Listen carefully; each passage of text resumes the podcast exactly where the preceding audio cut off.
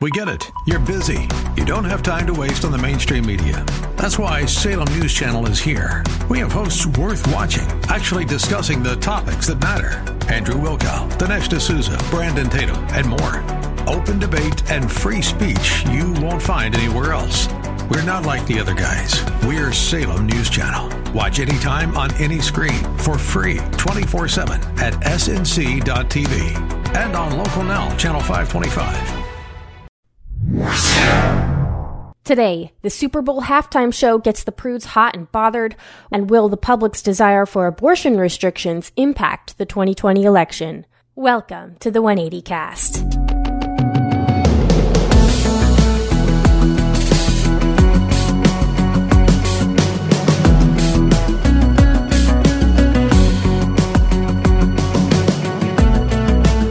Welcome back to the 180 Cast. I am your host, Georgi Boorman. This is the podcast where we explore how people change their minds and bring moral and logical clarity out of all of the cultural and political confusion. Thank you so much for being with me today. Of course, we have so much to get to. We're going to talk about the Super Bowl. We're going to talk about abortion restrictions and how that may or may not impact the 2020 election. But before we get to all that, I woke up this morning to the devastating news that Rush Limbaugh has stage four lung cancer. Rush Limbaugh is one of the most wildly popular conservative talk radio hosts in the country. He's been broadcasting for 30 plus years. Obviously, I hope and pray that he makes a full recovery from this, but I think now, regardless, is as good a time as any to point out that Rush has meant so much to conservative media and to the, the conservative movement. And I consider myself a, a, part of that, right? I have always been open to having conversations and I want to have conversations with people from a wide variety of backgrounds and beliefs on this podcast that will never change. But I've also not shied away from where I am coming from with my own worldview. And I grew up listening to Rush Limbaugh and people like Rush Limbaugh and Michael Medved taught me the, the fundamentals of how politics work in this country and the fundamentals of conservatism. And they, they taught me to, to love the news and to love figuring out what it means for me and for us as a country. And especially during the Obama years, um, talk radio really, it, it's not just about how people get their news, but, and it's not even just about entertainment. It's, it's, there's a sense of solidarity that it generates that has been so important to so many conservatives across the country. And if you're an Obama fan, you know, you may not, you may not really understand that there, there really isn't, uh, quite an equivalent on the left to conservative talk radio. But if you're listening and, and you're on the left, just know that it's not something to be demeaned. It, it's actually something to celebrate in a way. Not all talk radio is created equal, but people who listen to talk radio are some of the most informed voters in the country, hands down. It can easily become a bubble. Yes, I know that. I have said that before. But also, there's something really special about it and very special about the bond that people like Rush Limbaugh have created with their audiences over the years. I mean, there's a term that uh, people who, who were born while Rush Limbaugh was on the air and grew up listening to him are called Rush babies. Uh, I fell out of listening, you know, when I left home, but he, he's he's one of the legends. He's one of the giants, and I think he deserves recognition for that and a, a lot of respect. So, say a prayer for the man behind the golden EIB microphone. Please, before we get started, do not forget of course, that you can subscribe to the podcast so that when you enter whatever podcast catcher you're listening to, you will know that there is a new 180 cast episode. We release an episode every Friday and every other Tuesday. Half of them are breakdown sessions like this where I talk about news and culture and the others are in-depth interviews with people who have changed their minds on a variety of subjects. I mean, really ranging across the board from veganism to abortion to assisted suicide, which is the topic of our upcoming interview. And so you wouldn't want to miss out on that. So please subscribe to the podcast. And if you have thoughts, if I have said something that irks you, or you have something that you just desperately need to say, call the flip phone at 323-999-1802. You can text it also or leave a voicemail. Those are your options. I encourage you to do that. I love hearing what you have to say. And unfortunately, today we don't get to get to message us on the flip phone because there are no messages on the flip phone. I know. It's very sad. Let's go ahead and talk about the Super Bowl now, shall we? Let's uncork the culture. It's gonna be legend. Wait for it. Skip the end. Dairy. I was poking fun at the prudes earlier in the episode, but I only say that because I am one.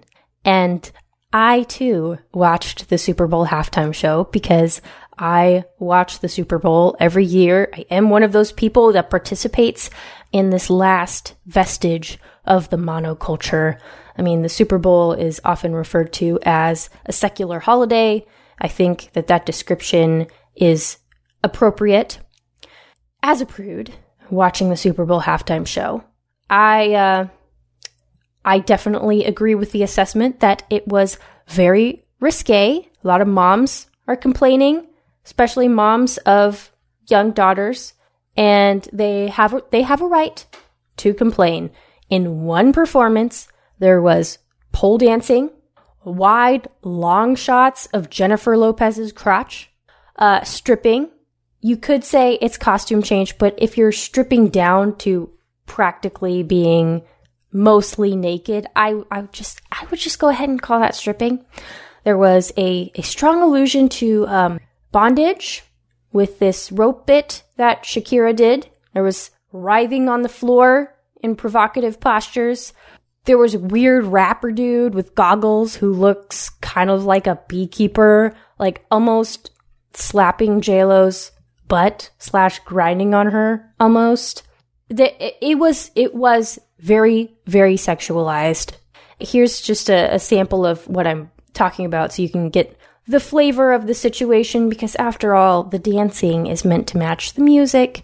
And so here's here's sort of what was happening. Here's here's Shakira sort of writhing on the floor while this weird rapper dude comes up and raps behind her and talks about the club.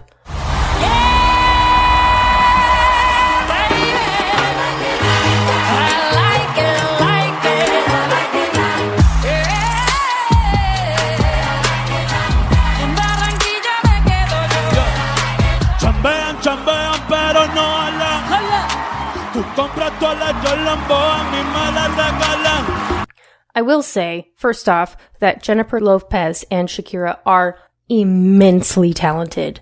They're both amazing dancers. They are very, very good singers. And you cannot help when they're on stage sort of being caught up in the performance. They are very, very good at what they do. And I think it was absolutely the right move to have them do the Super Bowl halftime show. But like I said, um, very, very provocative, not necessary at all. I mean, uh, okay. So this, this soundbite is, is J-Lo. And if you watch the Super Bowl halftime show, you'll know what part I'm talking about. But if you didn't watch, just imagine, like, really, she's basically doing the splits right in front of the camera. And the, the outfit that she's wearing, it does not leave really anything to the imagination at all. Like, at all. From movie scripts to all the six to J to this clips. I stay grounded as the amounts roll. I'm real, I thought I told you. Ain't that funny? Baby, that you want me. Yeah,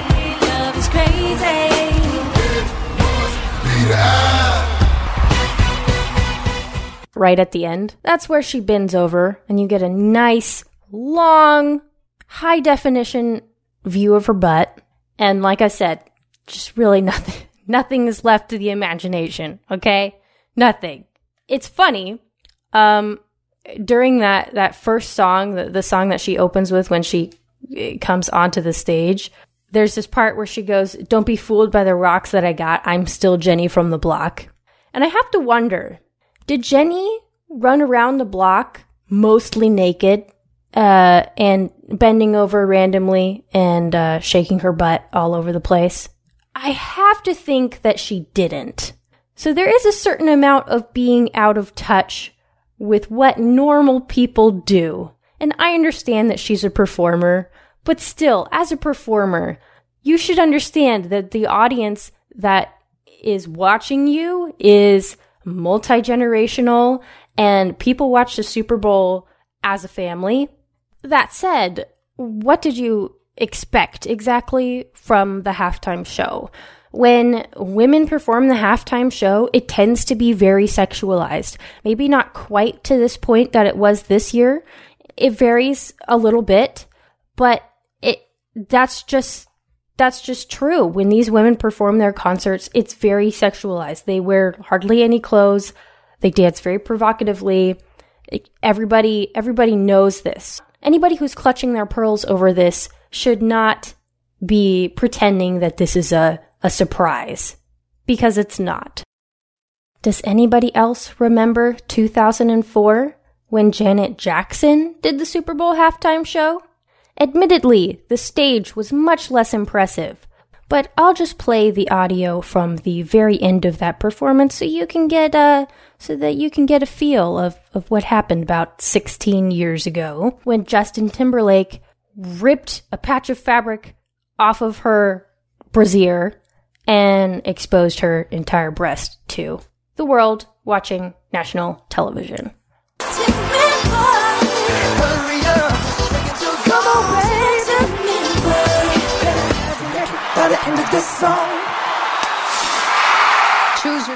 And at the very end there, before the crowd roars, she looks down like she's surprised at what has happened. Of course she wasn't surprised. The whole thing was planned. Like you can tell from watching it.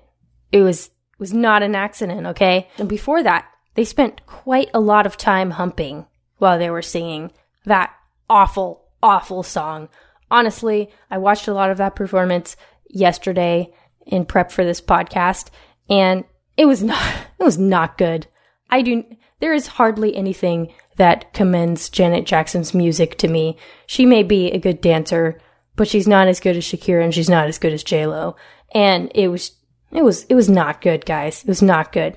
Although I will say, although you should not be surprised about how sexualized the halftime show is, I heard a DJ uh, yesterday point out something that deserves to be repeated. Um, last year, Maroon 5 played the halftime show, and last year, Adam Levine took his shirt off. And, uh, and, uh, did we hear all of the, uh, the housewives complaining, complaining about that as they pulled up their shirt collars just a little bit? Make it okay. I swear I'll behave.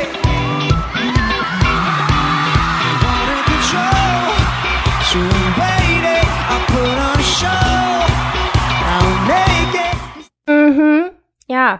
Maroon 5 lyrics, a lot of those lyrics are very provocative too. And if a woman were singing that song, there would be a lot more provocative dancing, but nevertheless, the lyrics themselves should have generated some complaints from parents and prudes all across the nation that believe that that is not appropriate for a show that people watch as a family. Now, maybe it is time to just realize that the Super Bowl is not something that families can watch. That it will not be a part of our monoculture anymore in the sense that it is not multi-generationally, multi-generationally appropriate. Maybe that's something that we need to realize. You know, some, some people have suggested that maybe we should have like a rating system, that it should be rated like TV 14 or TVMA, the halftime show, and maybe the commercials as well should, should have a rating like that, sort of like, um, sort of like trailers do before movies. There's always a rating before those trailers are shown. That's never going to happen because that's going to drive down ratings for the Super Bowl. So if you don't like the halftime show, just generally bottom line, just turn it off. you don't have to watch the halftime show. And a lot of the people who are complaining, myself included, honestly, if I'm being honest, are probably still going to tune in to the halftime show next year. Every year, I sort of have this annual amnesia when it comes to the halftime show. And I really, like, I've been talking about, well, what should you expect from the halftime show? But why do I forget, like, every year that this is exactly what happens every time? Shouldn't I have just turned it off? Yes. Yes, I should have. And if you want to send a message that you don't find the halftime family friendly and so you're not going to watch, then you have to turn it off. And really that is the only way to send a message is to drive down ratings. So if you're not willing to do that, maybe, maybe you should stop complaining. And I hope this draws attention to the fact that it is not just about dancing, okay? A lot of the lyrics, for instance, last year I think was much worse than this year in terms of the lyrics that were being sung.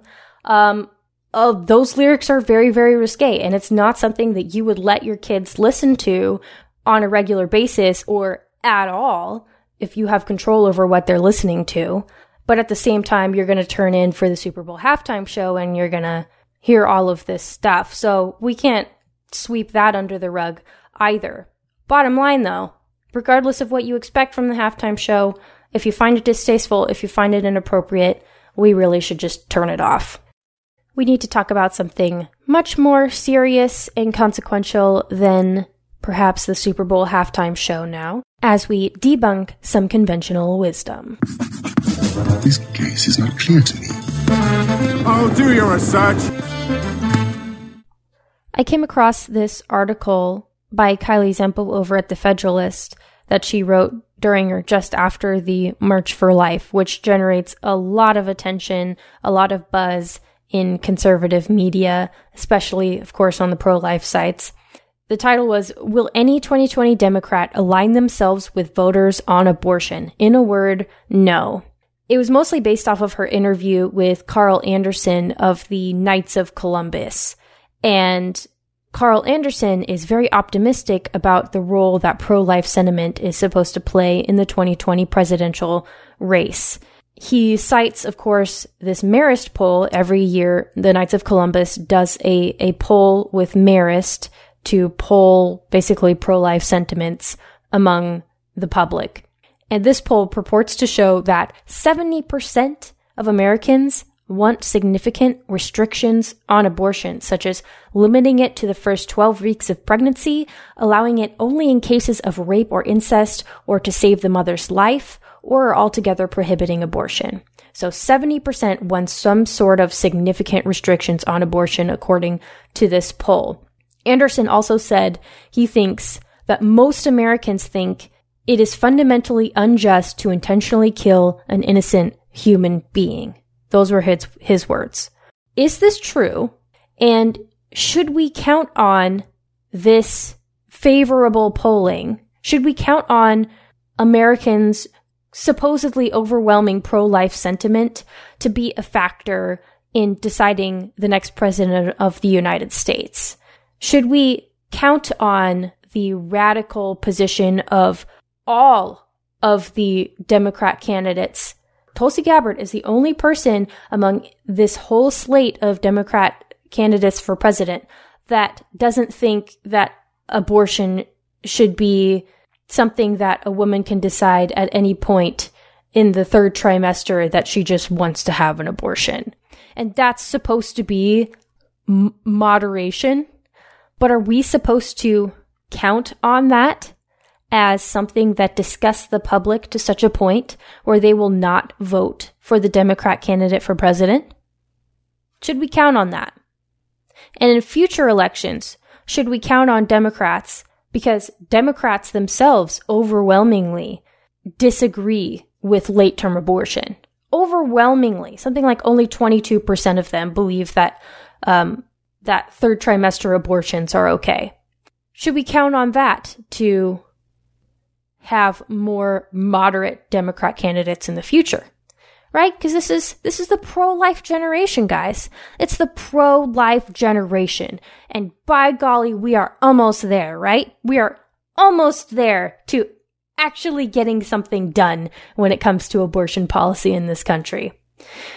First of all, if we want to examine this contention, obviously you can see where I'm coming from. And if you've listened to this podcast before, you know my perspective on the pro life movement and my perspective on abortion in general.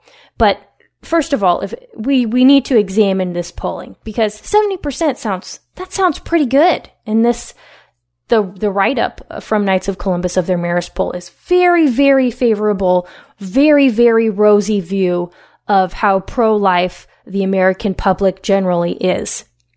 Well, this Marist poll is a load of garbage. Sorry, not sorry. It's true. I'm sure the Knights of Columbus do some, some wonderful pro-life work, but their poll is absolute trash. It's bordering on propaganda. I'm serious. Listen to the, listen to the wording, okay? When you, any poll that comes out, if you can get your hands on the actual wording that is administered during the poll, you need to do that because people are going to take certain numbers and spin it out and sort of change the verbiage a little bit to mean something that it doesn't necessarily mean.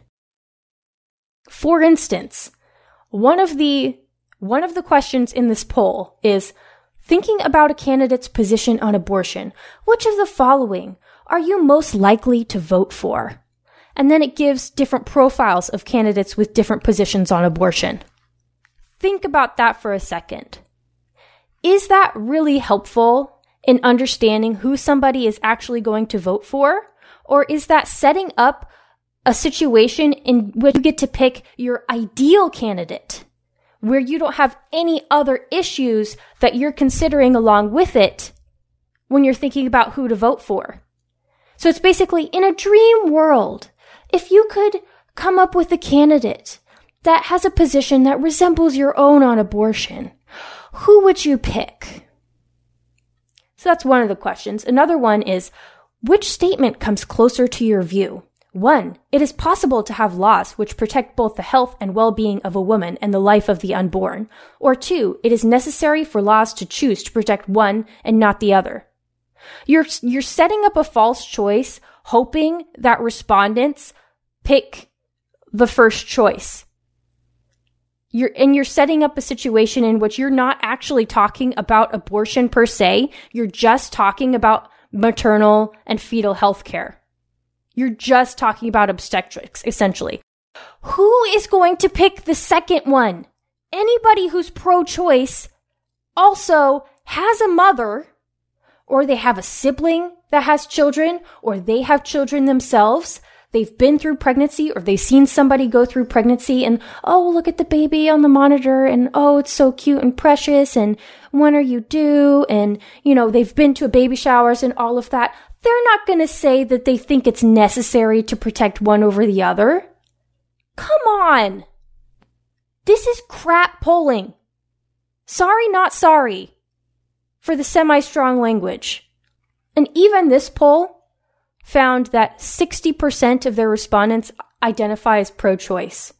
Polls are important because they give a lot of people a lot of energy and a lot of reason for hope or reason for despair. And we need to, we need to get it right in terms of how we're interpreting it. Additionally, and more importantly, one of the tiny, somewhat valuable things it dug up was only 45% of people who identify as pro-life say it's a major factor in their decision on who to vote for. And only 43% of Republicans.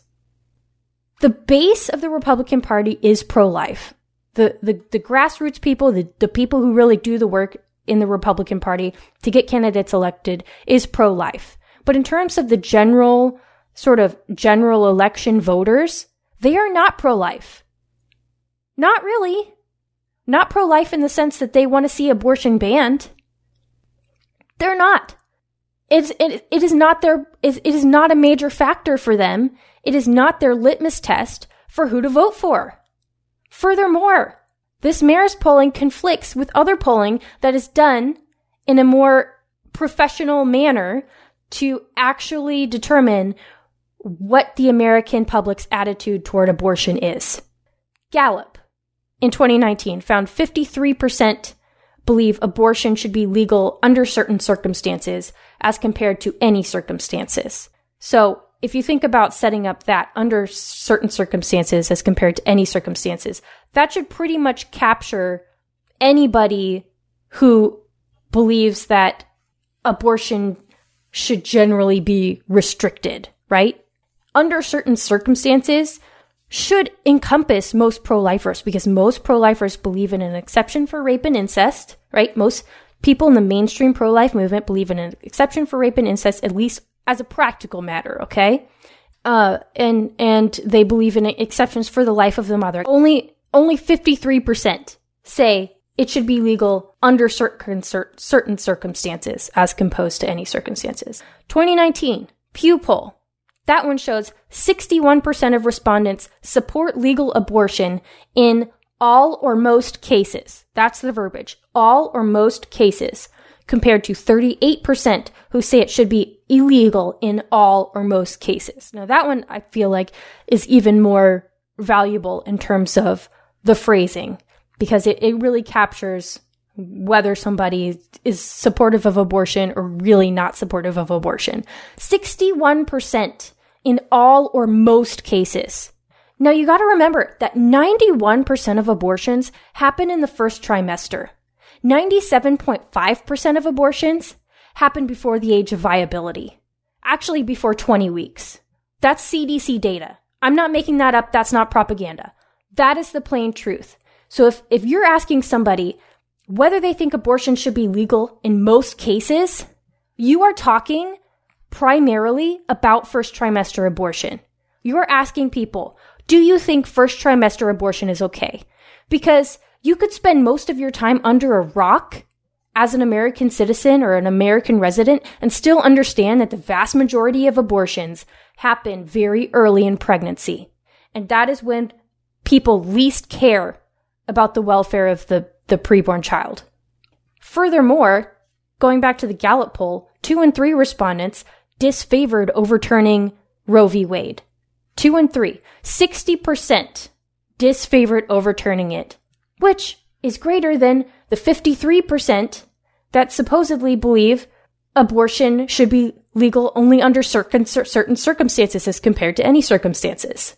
And then on top of that, only 50% of respondents were willing to say abortion, quote unquote, in general is, quote, morally wrong, unquote.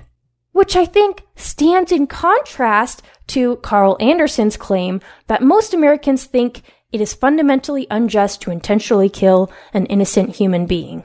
Only 50% were willing to say it is generally morally wrong. Not always morally wrong, generally morally wrong. Only 50%. I think what this polling, I mean, I could go on with the polls, but I think after examining the polls for hours and hours, voters at best, you can make the argument that they are confused about abortion.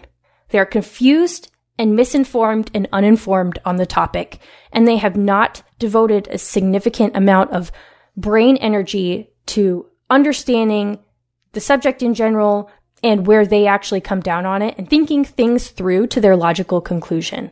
They just haven't. Okay. And, and at worst, if you're interpreting these polls, worse than that, you could say that Americans are generally supportive of abortion rights, particularly in the first trimester. Again, where 91% of abortions happen. So anyone who tries to tell you that the American public is, oh, they're so widely supportive of abortion restrictions, as if they're going to build this giant, really like super powered coalition that's going to take down abortion and just really put a dent in the numbers. They're lying to you. They're lying or they are seriously misinformed. Seriously misinformed. Furthermore, according to Gallup, like I said before, you have to, you have to contextualize abortion within the way that people actually vote and like the plethora of other issues that people are considering when they go to the ballot box. Abortion trails behind a long list of other voter issues. Healthcare. 81% say it's very important. Terrorism, national security, 80%. Immigration, 74%. And a host of others, including infrastructure, gun policy, race relations, and taxes. Sorry, abortion is just not at the top of the list for most Americans, even pro life Americans. Like I said before, it, even the Marist poll found that far less than a majority, like 43% of Republicans, say it's a major factor in their voting. You can't spin that. But you might say, but Georgi, what about the independents? Because everybody knows that independents decide general elections. Well, let's look at the independents, shall we? If you're banking on independents to make a difference in the election, you gotta understand that only a quarter of them rank abortion as extremely important, behind healthcare, the economy, climate change, gun policy, among other things. And 56% of independents believe abortion should be legal under certain circumstances. Again, that generally encompasses uh, abortion moderates. And 24% believe it should be legal in all circumstances. Quarter of independents should be legal in all circumstances. 48% of them consider themselves pro choice compared to 44% pro life. Spin that for me, will you? Bottom line if the abortion issue decides the next president, it probably will not be Donald Trump. You better be hoping that abortion doesn't decide the next president. Or else pray earnestly down on your knees that God changes the hearts of the majority of Americans to where they actually are disgusted by the positions of the Democrat candidates that are running for president. Pray for that. But otherwise, you should not count on this to make a difference. I don't care how much money you are tasked with raising for the pro life movement. I don't care. You cannot lie to people and give them false hope. It's wrong.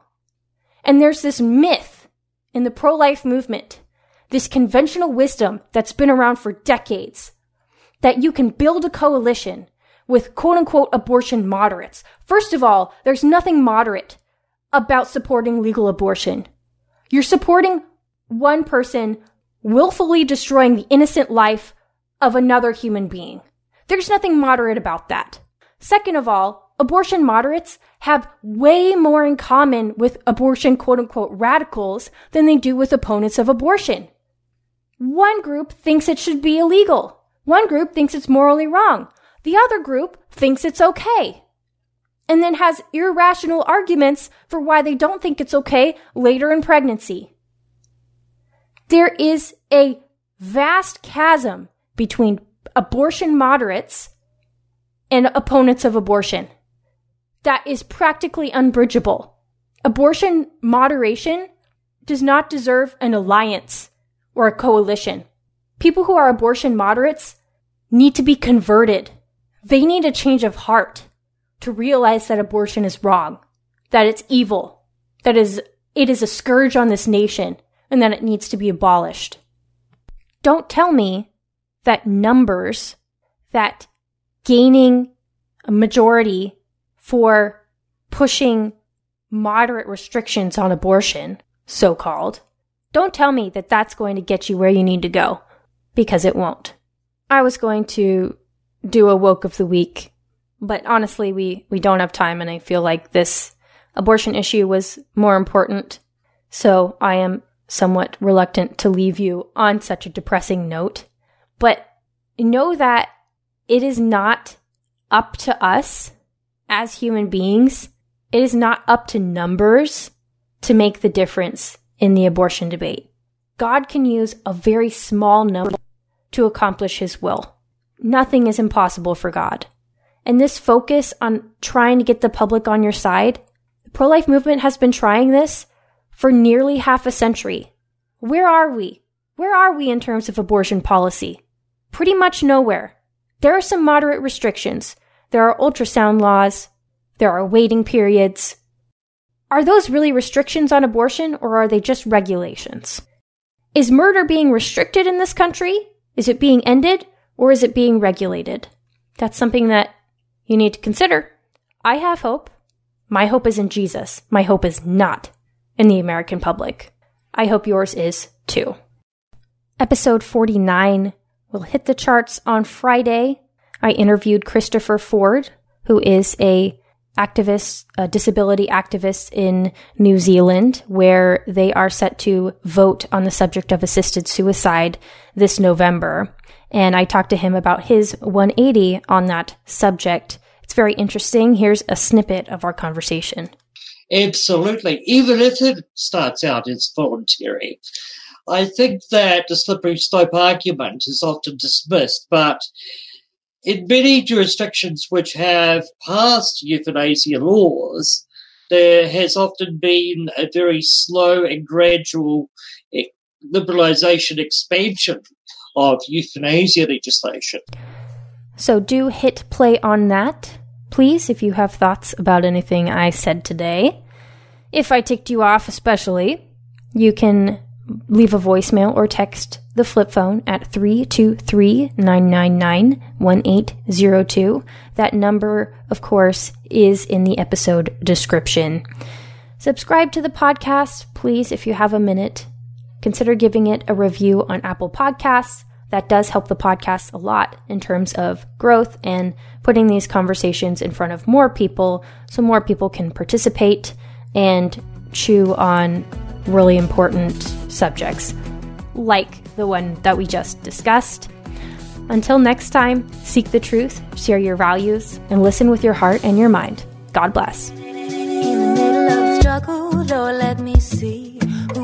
What I need, who I've got to In the middle of the struggle, Lord, let me see who I am, what I need, who I've got to In the middle of the Executive producer Kevin McCullough. Music by who I Reefy am, Craft. What I need, who I've got In the middle of the struggle, Lord, let me see who I am, what I need, who I've got to be.